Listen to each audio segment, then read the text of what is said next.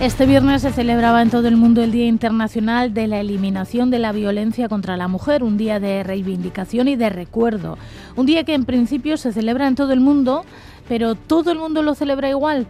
Y de esto queremos hablar con Irache Perea. Ella es doctora en Relaciones Internacionales y profesora de Euskal Herriko Unibertsitatea. Irache Perea, Kaixo Egunon. Egunon. Tendemos a pensar que en todos los lugares la situación de las mujeres es igual, pero claro, evidentemente no es así. No, no es así. Eh, la situación de las mujeres no es igual en todas partes, pero sí que también le daría la vuelta para subrayar que lo que sí que es igual es la persistencia de la violencia contra las mujeres a nivel global.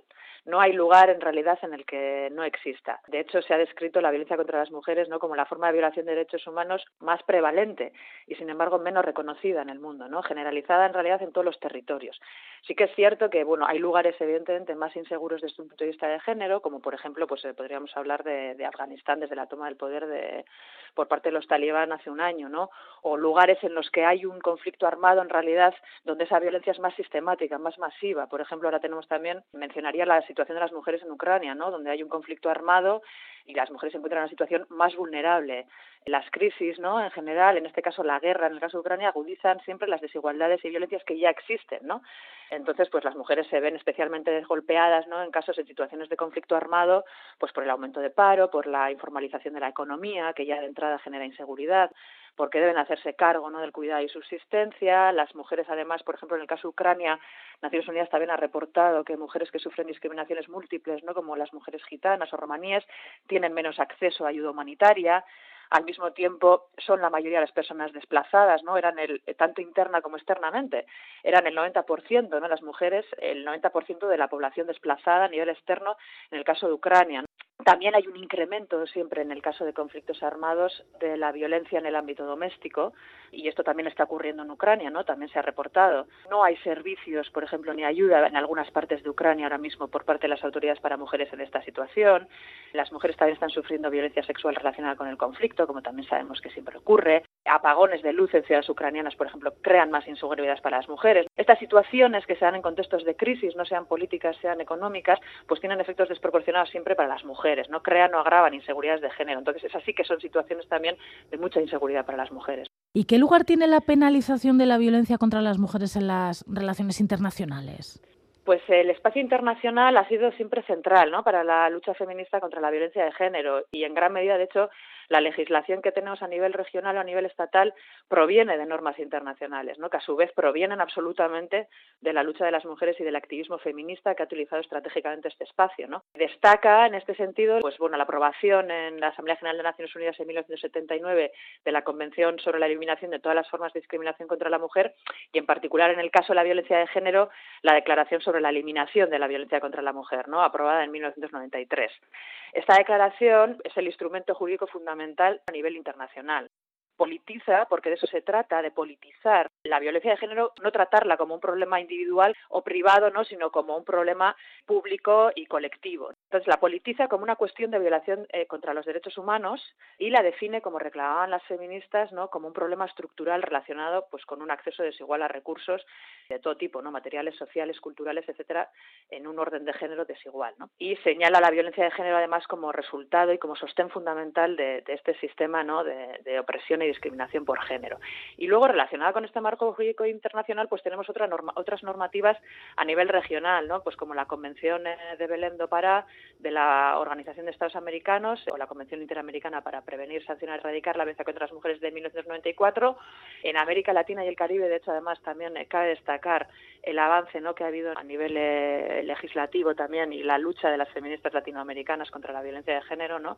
Por ejemplo, no viene de ahí también en la utilización del término término feminicidio. También, por ejemplo, la sentencia fue muy importante, eh, la sentencia de la Corte Interamericana de Derechos Humanos en 2009 contra México, ¿no? De, declarando un Estado, en este caso México, como responsable de feminicidio por no haber actuado en el caso de los, eh, los asesinatos de mujeres en Ciudad Juárez durante los 90. ¿no? Y luego en el ámbito europeo también destaca ¿no? como normativa regional el Convenio de Estambul, firmado por 45 países y ratificado por 37. ¿no? Has mencionado Europa. ¿Europa es el mejor lugar del mundo en estos momentos para las mujeres? Pues, eh, bueno, voy a hacer una obviedad, ¿no? Pero es el mejor lugar, depende de para quién también, ¿no? Creo que es importante subrayar que el alcance de la violencia contra las mujeres es global. Y ahora, de hecho, se acaba de publicar esta semana el último informe de la Oficina de Naciones Unidas contra la Droga y el Delito, que documenta, recoge datos de 2021, ¿no? Y documenta un total de 81.100 mujeres asesinadas intencionadamente en 2021. Más de la mitad, en relación a lo que venía antes diciendo, ¿no? De politizar la violencia de género, un 56%, es decir, 45.000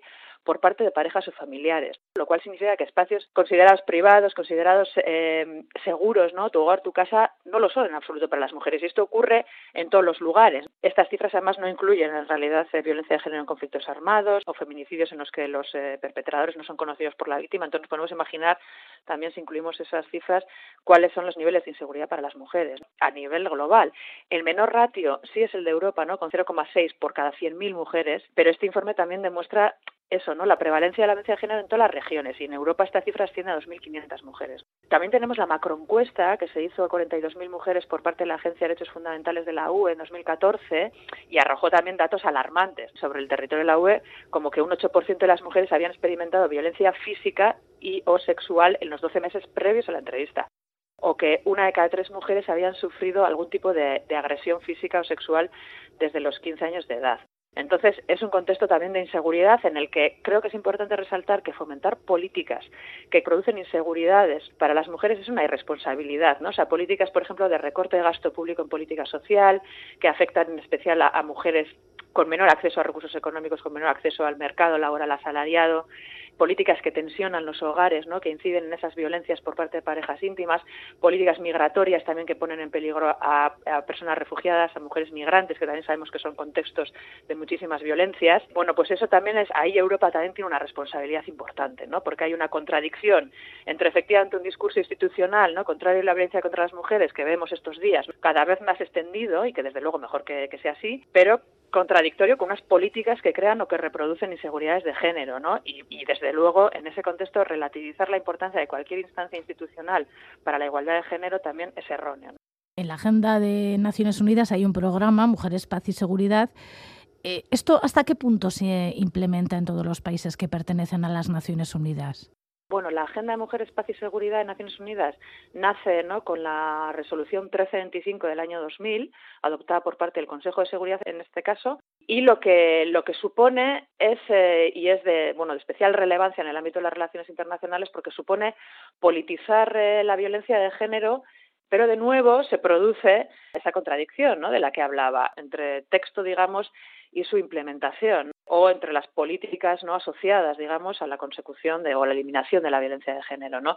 Y en este caso, pues bueno, por ejemplo, el informe del secretario general 2020 hablaba de que 85 Estados miembros de los 193 de Naciones Unidas, ¿no? el 44% de los miembros, habían trasladado la agenda sobre las mujeres, paz y seguridad a sus planes de acción nacionales, pero que solo el 24% incluía un presupuesto para aplicarlos ¿no? en el momento en que se aprobaron. Y en 16 países únicamente había, había planes de acción locales, ¿no? digamos, sobre mujeres, paz y seguridad. Entonces, esa, yo creo que esa contradicción también hay que resaltar.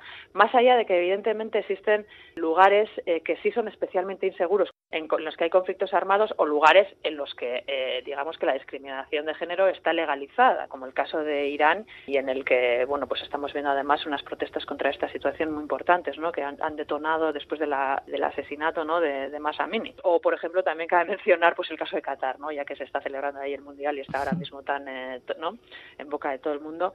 Además, también es importante y un poco relativo a esta contradicción de la que hablaba, ¿no? Que, por ejemplo, el marco de la, o sea, la CEDAW contra la discriminación de género es vinculante, no así la otra declaración ¿no? contra la violencia de género, que no es vinculante, la CEDAW sí lo es, pero al ratificar también cabe hacerlo con reservas, ¿no? Con lo cual, por ejemplo, países como Qatar o como Arabia Saudí, pues bueno, ratifican la CEDAW estableciendo que cualquier contradicción que exista entre la convención y su propia legislación, pues prevalece su propia legislación. Por cierto, cabe mencionar el caso de España en el que también se habla de, o sea, también hay una reserva en el caso de que la convención contradiga, ¿no? Lo que recoge la Constitución sobre la sucesión al trono, ¿no? Con lo cual, esos problemas también de carácter no vinculante, por ejemplo, de la declaración contra la violencia de género o de esas ratificaciones con reservas, pues bueno, quitan, digamos, también importancia, ¿no? Parece que quitan importancia a esa legislación. Y esto lo vemos también con la crisis de, con crisis económicas, ¿no? Donde parece que no es el momento de hablar de, violencia de género, de políticas de igualdad, es todo lo contrario, porque son momentos en los que se intensifica, ¿no? Se agrava esta, esta situación, ¿no? Oye, Irache, en los últimos tiempos hemos asistido a cambios de políticas en Latinoamérica. En cuestiones de género se supone que también habrá cambios, ¿no? Bueno, pues como mencionaba, es, un, es una región que ha tenido una importancia especial, ¿no? Yo creo en, en la lucha contra la violencia de género. Las feministas latinoamericanas y, por ejemplo, pues bueno, con esa eh, convención de la, de la OEA, que también es importante, como decía, ¿no? Pues lo de la introducción del término de feminicidio en los códigos penales, que, que refleja, ¿no? Digamos, los logros de las feministas eh, latinoamericanas, pero también es, es un lugar donde, donde evidentemente es que hay muchísima inseguridad de género, ¿no? Incluso hay también países, estás hablando de cambios tal vez de, de, de gobierno, ¿no? De orientación, digamos, eh, política. Por ejemplo, en el caso de Centroamérica hay una legislación absolutamente restrictiva con el aborto, y eso produce eso produce una inseguridad para las mujeres además en lugares donde hay mucha violencia sexual también eh, absoluta no de penalización y de persecución a mujeres que abortan no con el cambio de gobierno, o sea, vamos, con esto se recrudeció con la llegada de Ortega al gobierno de Nicaragua, por ejemplo, ¿no? En el caso de México, donde también se ha despenalizado el aborto recientemente, con ya con el gobierno de López Obrador, pues podríamos hablar de un logro, ¿no? Pero también las feministas mexicanas también denuncian que también está dejando de lado y México además es un lugar también de mucha inseguridad para las mujeres, ¿no? Y por y ahí esa sentencia señalaba precisamente la responsabilidad de México en la impunidad en la violencia contra las mujeres, ¿no? Que crea absolutamente, o sea, que crea inseguridad, ¿no? Y las feministas mexicanas siguen hablando no también con el gobierno de López Obrador pues bueno de que se sigue dejando de lado esta cuestión. Y bueno se podría hablar por ejemplo de la despenalización del aborto en este caso no como como un logro aunque bueno ha sido la eh, no la Corte Suprema la que lo ha decidido pero bueno desde luego las feministas latinoamericanas siguen en lucha. Y luego eh, ya que estoy hablando del aborto también podríamos mencionar el caso de Estados Unidos no donde también se ha creado ahí una, una situación absolutamente insegura para las mujeres no con la derogación de la sentencia de Roe versus Wade que pues crea en estados antiabortistas pues una situación también de mucha inseguridad, ¿no? Bueno, que todavía tenemos mucho camino que recorrer. Irache Berea, es que ricasco benetan. Es que ricasco zuei.